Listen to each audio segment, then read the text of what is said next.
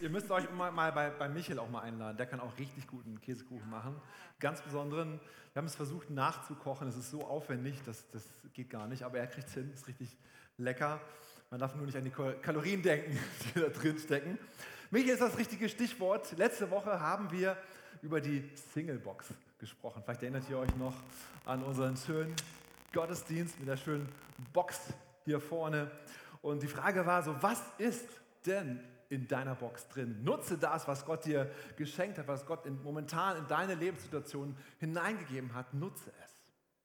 War echt stark die Predigt. Ich habe viele Feedback auch bekommen und ich glaube, das ist ein Thema, was wir weiter angehen werden, wo weiter wir darüber weiter sprechen werden. Wir haben aber auch über die Kehrseite gesprochen und zwar über Ehescheidungen.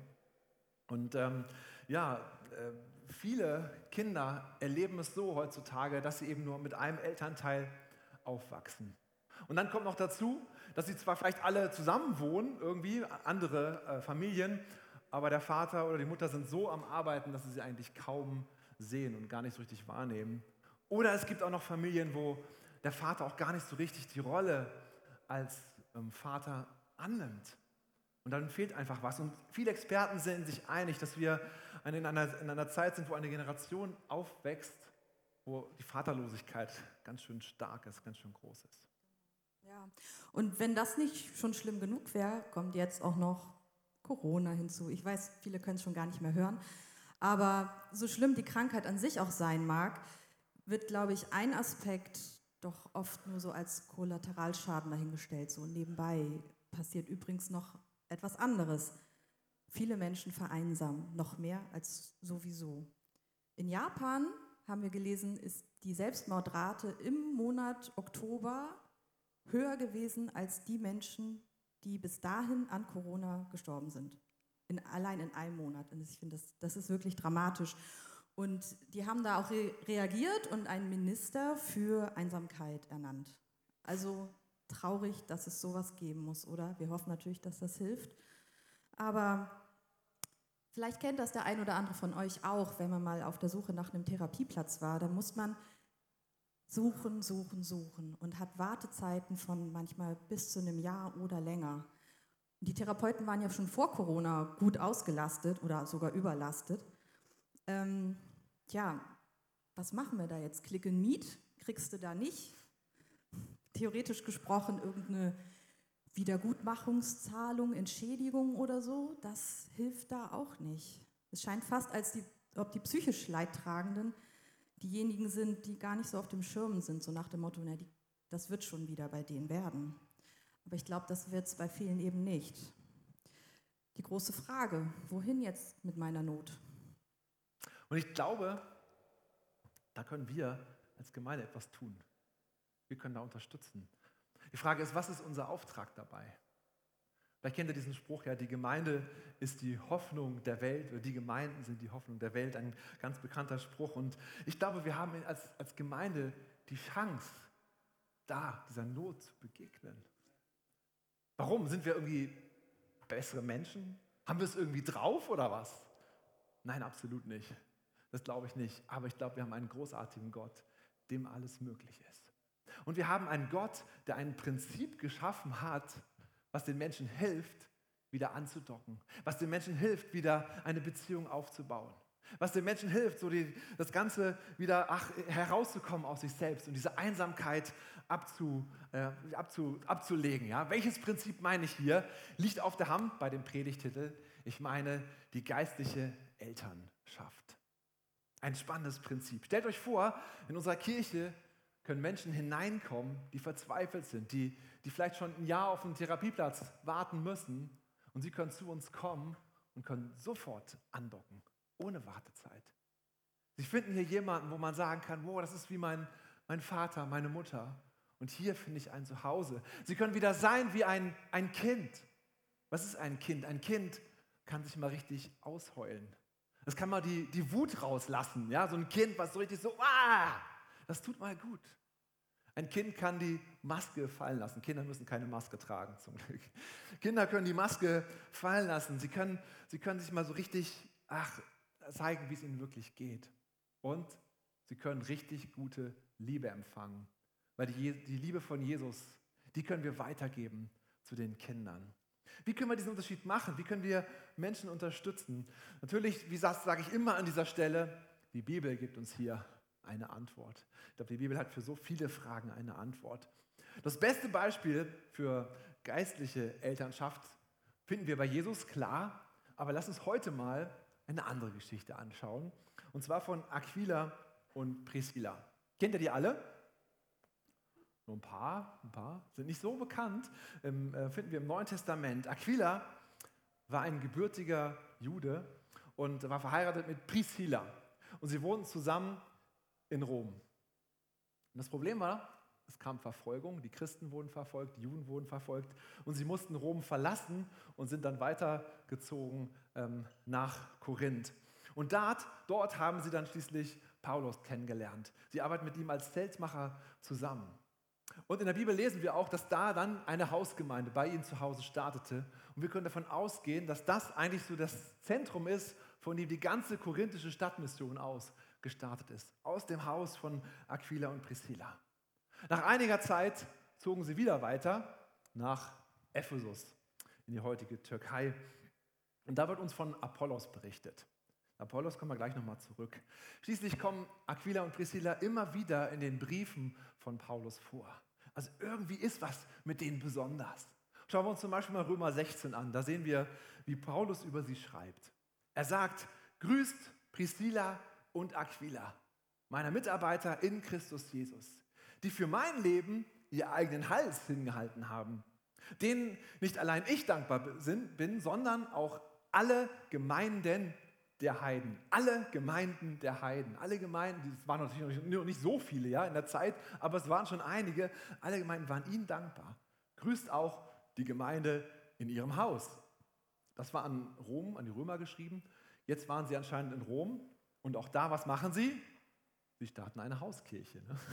Also sie können irgendwie nicht anders, als überall äh, Hausgemeinden zu starten. Das ist einfach ihr Ding. Was sagt Paulus über sie? Er, er bezeichnet sie als Mitarbeiter in Christus. Er sagt, sie haben ihren Hals hingehalten für ihn. Und er sagt, dass alle Gemeinden der Heiden ihnen dankbar sind. Waren das irgendwelche Riesengemeindeleiter? Waren das irgendwelche Apostel? Irgendwelche besonderen Leute, die Bücher und Podcasts und Video geschrieben haben, bei Instagram ganz oben drauf sind. Es waren einfach geistliche Eltern. Es waren einfach geistliche Eltern. Und sie haben so einen Impact gehabt in verschiedene Städte hinein.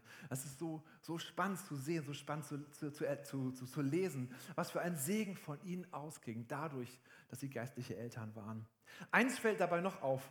An allen Stellen werden beide Namen genannt. Manchmal sogar die Frau zuerst. Das ist eigentlich ähm, unüblich, dass überhaupt beide Namen genannt werden und noch unüblicher, dass die Frau zuerst genannt wird. Vielleicht war die Frau in der Ehe die, die immer so ein bisschen dazu ermutigt hat, komm, lasst uns den doch einladen, lasst uns doch auch mal den unter ihre Fittiche nehmen. Ja, also war ein, auf jeden Fall ein gutes Miteinander in dieser Ehe, ein tolles Beispiel, wie man als Paar auch geistliche Eltern sein kann für andere. Was für ein Paar. Gerade so als Janine und ich lange Zeit versucht haben, selber Kinder zu bekommen, war das für mich auch ein Vorbild, diese beiden. Zu erleben, wie sie eigentlich ganz viele Kinder hatten und Kinder aufgenommen haben und für sie geistliche Eltern waren. Was für eine Ermutigung für uns, finde ich, geistliche Eltern zu sein. Aber was ist denn das nun, geistliche Eltern? Ich schaue so ein bisschen die Theologie an und dann wird Janine ganz praktisch nochmal erzählen. Was ist, bedeutet eigentlich geistlich? Bei geistlichen Eltern. Das klingt ja so, oh, geistlich. Ja? Ähm, ich finde es immer einfach, wenn man das Gegenteil erstmal anschaut. Was ist im Neuen Testament das Gegenteil von geistlich? Menschlich oder fleischlich? Die Frage, beides kam. Es ist nicht menschlich. Ja, wir dürfen menschlich sein. Ähm, ja, wir sollen sogar menschlich sein. Ein Mensch voll Geist kann immer noch sehr freundlich und nett sein. Ein Mensch, der voll Geist ist, da kann man immer auch noch mit ihm reden. Der ist nicht irgendwo abgehoben und so weiter. Das Gegenteil von geistlich ist fleischlich. Fleischlich bedeutet, ich schaue nur, was für mich wichtig ist. Ich schaue, wie es mir geht. Ich schaue, wie es meinen Emotionen geht. Und danach handle ich. Ich, ich gucke, was bringt mir am meisten. Was sind meine Sehnsüchte, meine Bedürfnisse. Und das ist das Gegenteil von geistlich. Geistlich, wenn wir das Wort finden im Neuen Testament, steht da immer im Griechischen Pneumatikos. Alle sagen mal Pneumatikos. Pneumatikos, ja? Ich finde es eigentlich immer cool, wenn man sagt, wir sind nicht Charismatiker, sondern Pneumatiker. Ja? Charismatiker sind die, die sich immer nach Gaben ausstrecken, aber wir strecken uns nach die Quelle der Gaben aus, nach dem Heiligen Geist. Deshalb, wir sind Pneumatiker. Und das kennt leider keiner, aber es ist viel cooler, finde ich, als Charismatiker zu sein. Pneumatiker. Pneuma ist nämlich der Geist, der Geist Gottes. Pneumatikos, geistlich, heißt also voll Geist zu sein. Der Heilige Geist ist in dir. Er hat dich erfüllt. Der Heilige Geist ist der, der dich antreibt. Das ist geistlich. Das sind geistliche Eltern, die vom Heiligen Geist erfüllt sind und sich von ihm leiten lassen. Eine Definition sagt, geistlich bedeutet eine sich im menschlichen Leben auswirkende Gotteskraft. In unserem Mensch, in dem, was wir sind, ist eine Kraft, die was bewegt. Da ist etwas, was uns in Schwung bringt. Das sind nicht unsere Emotionen, das sind nicht unsere, was wir für uns wollen, sondern es ist der Heilige Geist, der uns antreibt. Das heißt aber auch, geistliche Elternschaft hat nichts damit zu tun, ob du leibliche Kinder hast oder nicht leibliche Kinder hast. Es gilt für alle. Auch wenn du leibliche Kinder hast, hast du die Verantwortung, sie geistlich zu erziehen. Geistliche Elternschaft gilt eigentlich für jeden. Ich glaube sogar, es ist für jeden Nachfolger Jesu ein Auftrag, geistliches Elternteil zu sein. Menschen an die Hand zu nehmen und sie zu helfen, sie weiterzukommen. Deshalb ist das Thema auch so auf meinem Herzen. Also ein geistlicher Vater oder Mutter ist jemand, der sein Kind prägt. Egal ob leiblich oder nicht leiblich. Nicht aus Emotionen heraus, sondern aus der Gotteskraft heraus. Lass uns nochmal schauen, wie haben das jetzt Aquila und Priscilla gemacht. Am besten ist es daran zu sehen, wie sie mit Apollos umgegangen sind. Schauen wir mal Apostelgeschichte 18.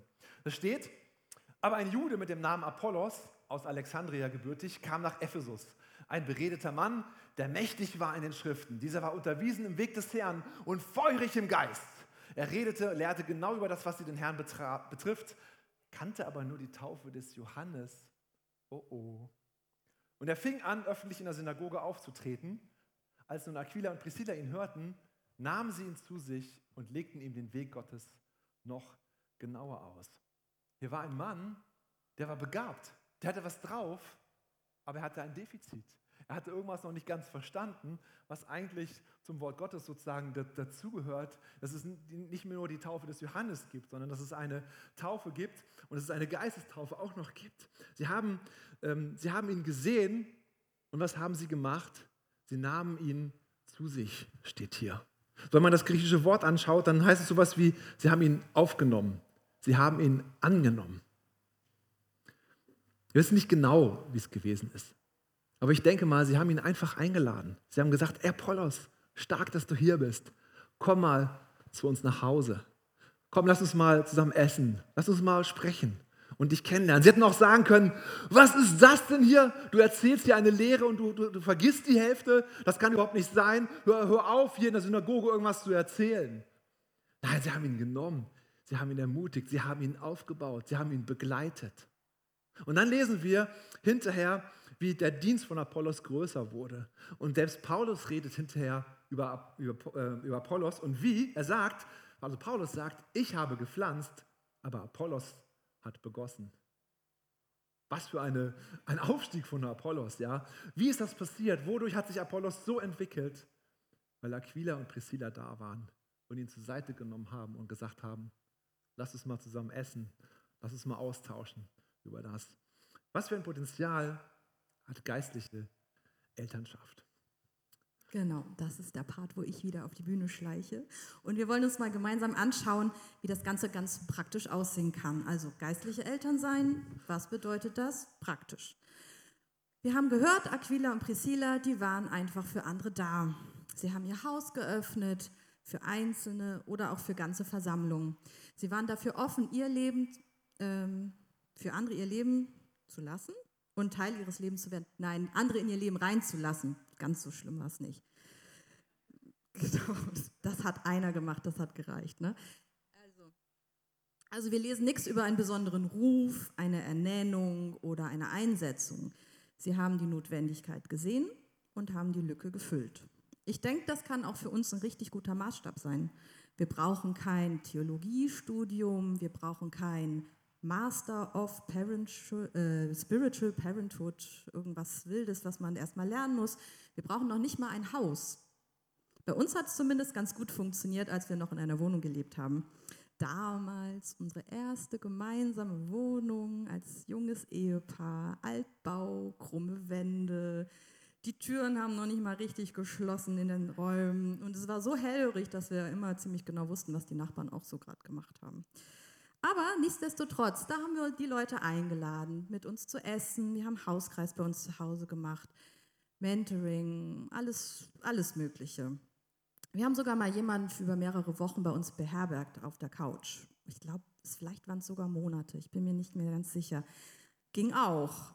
Und es war ja eigentlich mehr als nur ein Schlafplatz weil das allein ist ja schon viel wert, aber wir konnten uns auch in ihr geistliches Leben investieren. Bei den ganzen täglichen Themen wie Essen, wie voll ist der Kühlschrank, wie wäscht man die Wäsche, wie hast du geschlafen, was hast du sonst so vor, haben wir uns auch immer wieder über ihre Glaubensfragen ausgetauscht. Und das ist das, was ich liebe, auch heute noch, auch mit Haus. Alltag teilen, Glauben teilen. Wir laden so gerne Leute ein, einfach bei uns dabei zu sein, da kann man mal Gemüse schnippeln, mit den Kindern spielen, zusammen Mittagessen, Geschirr abtrocknen, Kaffee trinken. Immer gut. Es gibt bestimmt schon ein halbes Dutzend Leute, die sich in meiner Küche bestens auskennen, einfach weil sie so viel da sind und mitmachen. Im Haushalt helfen ist überhaupt eine ganz tolle Idee. Man investiert nicht nur in jemanden, sondern bekommt auch noch Hilfe. Mit einem lieben Menschen habe ich mich eine Zeit lang regelmäßig getroffen und wir haben ganz oft gebügelt. Also damals habe ich das auch noch gemacht. Also seit Lia geboren ist, unsere erste Tochter, habe ich das abgeschafft bei uns zu Hause. Da habe ich gesagt, jetzt Martin, hier ist das Bügelbrett, da ist das Bügeleisen. Wenn du was brauchst, du weißt, wie das geht. Also es geht tatsächlich auch ganz viel ohne Bügeln. Wunderbar. Genau, aber nebenbei, also damals haben wir noch schön gebügelt und zusammengefaltet und so. Nebenbei haben wir uns ganz viel so über ihre Fragen zu Gott und der Welt unterhalten. Wenn sie dann nach Hause ging, hatte ich ordentlichen Wäschestapel und sie ganz viele ermutigende Gedanken. Das war für uns beide richtig bereichernd. Man kann auch zusammen im Garten arbeiten, so Seite an Seite, das Unkraut bekämpfen, dann hockt man da vielleicht der eine hier, der andere da drüben. Kam dann auch schon mal vor, dass ich innerlich so ein bisschen zusammengezuckt bin. Dann rief sie mir so zu, das hallte dann durch die Nachbarsgärten. Kann man als Christ eigentlich besessen sein? Und ich dachte, können wir auch drin weiterreden? Aber egal, sie, hat, hatte so die Freiheit, ihr Herz zu teilen und das war schön. So, jetzt muss ich mal meinen Bildschirmcode eingeben. Die Zeit ist abgelaufen. Ein fehlgeschlagener Anmeldeversuch. Ich verrate euch nicht den Code, wie Waldemar, sonst vertraut. Das ist, damit Lia nicht zu lange guckt. So, genau. Was ich euch jetzt aufgezählt habe, sind ja alles nur Beispiele. Ne? Also ihr müsst jetzt nicht Angst haben, wenn ihr uns besuchen kommt, dass ihr was zu tun habt. Aber es ist einfach so ganz eisbrechend und verbindend, wenn man gemeinsam etwas arbeitet. Haben Paulus und Aquila ja auch gemacht. Bei uns eben nicht als Zeltmacher, da gibt es immer andere Sachen. Alternativ kann man natürlich auch spazieren gehen. Das macht man heutzutage ja sowieso ständig. Ne? Eis essen, Kaffee trinken, Sonnenbrillen kaufen, habe ich auch schon mal gemacht. Also nimm einfach jemanden mit dazu. Wichtig dabei ist es ja auch nicht, dass es um mich geht, das ist es ja nicht, sondern es geht um den anderen. Und das Interesse kann ich ganz einfach dadurch ausdrücken, indem ich zuhöre und nachfrage. Nimm dir mal Zeit zuzuhören und nicht immer gleich deine Geschichte dazu zu erzählen. Das ist oft nicht so leicht, ich habe ja auch so spannende Sachen erlebt. Das war so ein tolles Stichwort, da fällt mir gleich was ein. Aber anstatt Luft zu holen und davon zu erzählen, atme doch mal tief ein und frag mal nach. Aha, wie hast du dich dabei gefühlt? Oder wie kam es denn dazu? Das ist ein super Tipp, Tipp. Den hat mir Jens Martin mal gegeben. Fragen, Fragen, Fragen. Frag mal nach. Und dann fragt er mich mal, wenn ich was erzähle. Und was war? Ich so, weiß ich nicht. Ich hätte fragen sollen, ja. Wie geht es denen da eigentlich persönlich? Hm, nachfragen, ja. Das wertschätzt den anderen auch und du lernst ihn einfach viel besser kennen. Übrigens funktioniert das auch ganz gut bei leiblichen Kindern. Manches Mal hatten wir schon so ein kleines Drama im Anmarsch, weil Lia irgendwas auf gar keinen Fall wollte. Puh, ja, was tun, ne? Aber das Beste, oder wir haben gemerkt, so nachfragen, am besten so auf Augenhöhe, mal runterzugehen, sich hinzuhocken. Hey, was ist denn los? Warum willst du denn das nicht? Da haben wir manchmal ganz erstaunliche und manchmal sogar nachvollziehbare Begründungen bekommen. Und das von einer Dreijährigen. Also es ist nicht zu unterschätzen. Und wie traurig wäre es da gewesen, wenn wir einfach drüber wegbügeln und sagen, jetzt stell dich mal nicht so an, jetzt mach das mal. Oder du bekommst, du machst das jetzt, weil ich das sage. Ich bestimme. Naja, ist klar, ist nicht immer Zeit für lange Diskussionen, aber einmal hinhören, einmal nachfragen, manchmal kann das eine ganz große Wendung bringen und vor ganz viel Drama bewahren. Genau, vielleicht hast du jetzt schon überlegt, vielleicht willst du auch geistlicher Vater oder Mutter sein. Wir haben ja schon gehört, eigentlich betrifft es ja jeden von uns. Aber wie kommt man denn nun zu geistlichen Kindern? Wie finde ich die? Also bei uns damals war es ganz leicht. Wir waren da in der Jugendarbeit.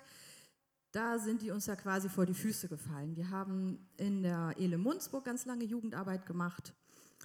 Das ist schon ein bisschen her.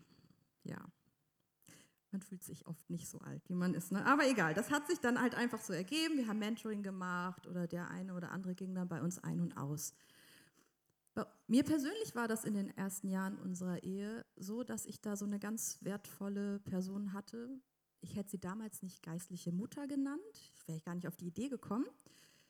Ähm, wir waren einfach befreundet, aber sie hat sich sehr in mich investiert und wir haben sehr viel Zeit miteinander verbracht. Wir saßen damals ganz viele Stunden bei Ikea und haben gefrühstückt. Und vor allem haben wir geredet, geredet, geredet. Ganz viel geredet. Und ich erinnere mich daran, dass es richtig wohltuend für mich war. Also so einfach mal ganz ungefiltert alles raushauen, was mich beschäftigt. Das Gefühl zu haben, verstanden zu werden und nicht verurteilt zu werden. Und aus ihrem Leben zu hören, wie hat sie das gemacht? Wie ist sie damit umgegangen? Und zum Abschluss sind wir dann meist noch ganz erfolgreich durch den Laden. Und eine Sache, die ich noch gelernt habe von ihr, ist, zurückgeben kann man das ja immer noch. Okay. Woran ich mich allerdings nicht mehr erinnern kann, ist, äh, wie das eigentlich dazu gekommen ist, dass wir so Kontakt hatten. Und wahrscheinlich bin ich ihr einfach vor die Füße gefallen. Und sie hat sich meine angenommen. Und ich kaufe auch nicht nur bei Ikea. So, nun ist es im Gemeindealltag oder wenn man der Jugendgruppe entwachsen ist und auch noch zu Corona-Zeiten vielleicht gar nicht so einfach, geistliche Kinder zu finden. Aber ich würde behaupten, es ist möglich. Und ich mache dir mal Mut. Vielleicht entdeckst du ja ein freundliches Paar Augen hier so unter den Masken oder auf dem Parkplatz sogar ein ganzes Gesicht zu einem netten Menschen, auf den du mal zugehen kannst. Oder vielleicht kennst du ja noch den einen oder anderen unverhüllt aus maskenfreien Zeiten. Wir hoffen, dass die bald wiederkommen. Ne? Bete doch einfach mal und bitte Gott, dass er dir jemanden zeigt, dass er dir den einfach über den Weg schickt, dass du ihn ein Stück begleiten kannst. Das soll ja auch nicht so gestelzt sein, ne? so darf ich dein geistlicher Vater sein? Oh, ja, nein, ich weiß nicht sonst soll ganz natürlich sein. So, lad mal jemanden ein, lern den mal kennen und schau mal, ob es passt. Das ist ja der Vorteil. Ne? Also die leiblichen Eltern und Kinder kann man sich ja auch gar nicht aussuchen. Die zusätzlichen schon. Also Bonuseltern sozusagen. Wie toll, wenn du jemanden findest, wo die Chemie passt, dem du vertraust und von dem du auch mal eine Korrektur annehmen magst. Genau. So. Tja, genau. Also die Intensität und die Frequenz bleibt übrigens nicht immer gleich. Genau, das war mir noch wichtig, weil einige, mit einigen hatte ich eine Zeit lang sehr regen Austausch und irgendwann ändern sich Lebensumstände, der Wohnort, man zieht weg oder so und dann wird der Kontakt weniger. Aber das Schöne ist, dass die Verbundenheit bleibt. Dass man immer weiß, wenn was ist, derjenige kann sich jederzeit bei uns melden. Das ist ja bei leiblichen Kindern auch so. Ne? Die ziehen weg, die studieren irgendwas. Mein Papa hat immer gesagt, wenn ich nichts von dir höre, dann weiß ich, dass es dir gut geht. Ja, ich weiß, ich hätte mich öfter mal melden können. Ne? Genau. Jens Martin und ich haben auch Paare für eine Zeit begleitet, so in der Ehevorbereitung. Das haben wir richtig gern gemacht. Und ähm, da gibt es auch übrigens ein super Angebot hier in der Gemeinde. Also wenn ihr Interesse habt, dann sprecht uns da mal an, wenn das für euch in Frage kommt. Genau. Und da ist auch schön, einfach mit den Paaren zu reden, zuzuhören, ins Leben zu sprechen, Tipps zu geben. Man denkt ja oft, man hat gar nicht so viel zu sagen oder zu geben und dann merkt man, hier und da passt es vielleicht doch ganz gut. In jedem Fall ist es auf jeden Fall eine Sache, von gemeinsam verbrachter Zeit, wie in jeder Beziehung auch. So, wie kann man das jetzt eigentlich machen, geistliche Eltern werden? Es geht ja nicht darum eigentlich, wie man es nennt. Vielleicht klingt geistliche Eltern für dich jetzt so unerreichbar, glorifiziert, idealisiert, das, dem Anspruch genüge ich überhaupt nicht. Aber überleg mal, wie man eigentlich Eltern wird. Ne? Man bekommt ein Kind. Also man hat ja nicht irgendwie alles schon gelernt, weiß alles, kann alles, den Abschluss und dann wird man Eltern, sondern äh, da ist ein Kind, deswegen ist man Eltern.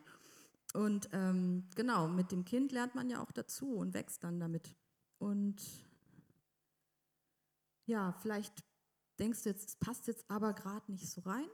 Das denkt man mit den leiblichen Kindern ja auch oft, wenn ich erstmal das Studium fertig habe. Oder als geistlicher Vater denkst du, ja, wenn ich erstmal in Rente bin wenn ich genug Geld verdient habe oder ja, wenn ich denn mal mehr Zeit habe, mich noch mal in jemanden zu investieren. Wenn ich älter bin, wenn ich doch jünger wäre. Also irgendwie Ausreden gibt es immer im ganzen Leben, überall, aber ich glaube, das zählt nicht. Ich würde sagen, fang einfach mal an. Ansonsten kannst du es ja auch gerne geistliche Schwester oder Bruder oder so nennen. Hauptsache, du nutzt die Gelegenheit, dich in jemanden zu investieren. Ich hatte mal eine kleine Schwester vor einiger Zeit. Also die war nicht so viel jünger als ich, sonst hätte ich nicht sie geistliche Tochter oder so genannt. Das, auf die Idee wäre ich gar nicht gekommen. Aber die erzählte mir damals mal, wir waren ganz gut so miteinander verbunden und sie wollte dann ihren Freund in einer anderen Stadt besuchen fahren und weil es dann ja schon spät wird, auch bei ihm übernachten, wie ich denn das fände. Und ich dachte mir so, hm, ich glaube, das ist nicht so eine gute Idee, Du bist ja auch ein Vorbild für andere, die sich an dir dann ein Beispiel nehmen und das kann denen ja zum Fall werden. Also lieber nicht. Hab schon gemerkt, das war nicht die Antwort, die sie hören wollte. ein paar Tage später erzählt sie mir aber, dass sie nicht gefahren ist. Oh, das war stark. Für mich war das nicht leicht auszusprechen. Ist ja auch schon unangenehm, so jemanden ins Leben zu quatschen. Aber für sie war es auch nicht leicht, das anzunehmen. Und trotzdem hat sie die Chance genutzt. Werte vorzuleben und in ihrem Leben zu praktizieren. Und heute würde ich sagen, heute ist sie glücklich verheiratet und ich würde sagen, sie hat es gut gemacht. Genau. Das Wichtige ist, dass wir echte Beziehungen leben, dass wir auf Jesus hinzeigen. Es geht nicht darum, dass wir alles können, sondern dass Jesus unser Mittelpunkt ist und dass wir mit unseren Geschwistern, dass wir miteinander Alltag teilen, dass wir aufeinander Acht haben dass wir einander ermutigen, korrigieren, füreinander einstehen. Wie schön, wenn man sowas weitergeben kann. Und glaube mir, man profitiert, profitiert immer voneinander. Und wenn du vielleicht noch jünger bist, jung an Jahren oder jung im Glauben, dann sei doch einfach mal so dreist und lad dich bei jemandem ein. Wenn der nicht selbst auf die Idee kommt, mach du das doch. Oder frag um Rat. Sei gespannt, was du zu hören bekommst. Yes. Vielen Dank für deine Offenheit, das alles so zu teilen. Sehr gut. Ja, richtig gut. Seid ihr ermutigt? Ich bin das, wenn ich das so höre, was sie so alles so, ich habe es ja alles mitgekriegt, so über äh, die, die ganze Zeit, das ist so stark. Sie hat da echt eine Gabe, aber ich glaube, wir alle können das. Wir alle können investieren. Und ich habe so drüber nachgedacht, so wie viel Potenzial liegt brach, weil Menschen so alleine sind. Weil keiner da ist, der sie mal ermutigt, der mal irgendwie reinspricht und so sagt, so, hey komm, du schaffst das, ich, ich stehe hinter dir, ich glaube an dich. So, wenn wir uns ins Alte Testament gucken, finden wir oft dieses Prinzip auch von, von Generationen. Da wird oft über Generationen gesprochen. Ein Segen fließt über mehrere Generationen oder manchmal auch ein Fluch oder so. Und auch hier bei diesem Thema ist es sehr interessant, weil es da auch so, so eigentlich ist. Wenn du wirklich vorstellst, du hast jemanden, in den du investierst, es bewegt sich etwas bei ihm. Er, da entsteht irgendwas. Und er gibt es automatisch weiter an seine Kinder, geistlich, äh, leibliche oder nicht leibliche Kinder. Und das Kind gibt es wieder weiter, das gibt es wieder weiter. Das heißt, wenn du nur in eine einzige Person investierst, ist das ein Segen, der Generationen erreichen kann. Deshalb ist es so wertvoll, glaube ich. Deshalb ist es so gut, darüber zu sprechen. Lass uns eine Gemeinde sein, in der wirklich Beziehung ganz oben ansteht, wo wir wirklich sagen, wir möchten uns einander kennenlernen, einander investieren und schauen, wo, wo ich vielleicht was, was geben kann. Und es fängt so einfach an. Bei Ikea würde ich nicht empfehlen, aber vielleicht, aber vielleicht, ich gehe lieber zum Dönerladen, so ist gut, ne?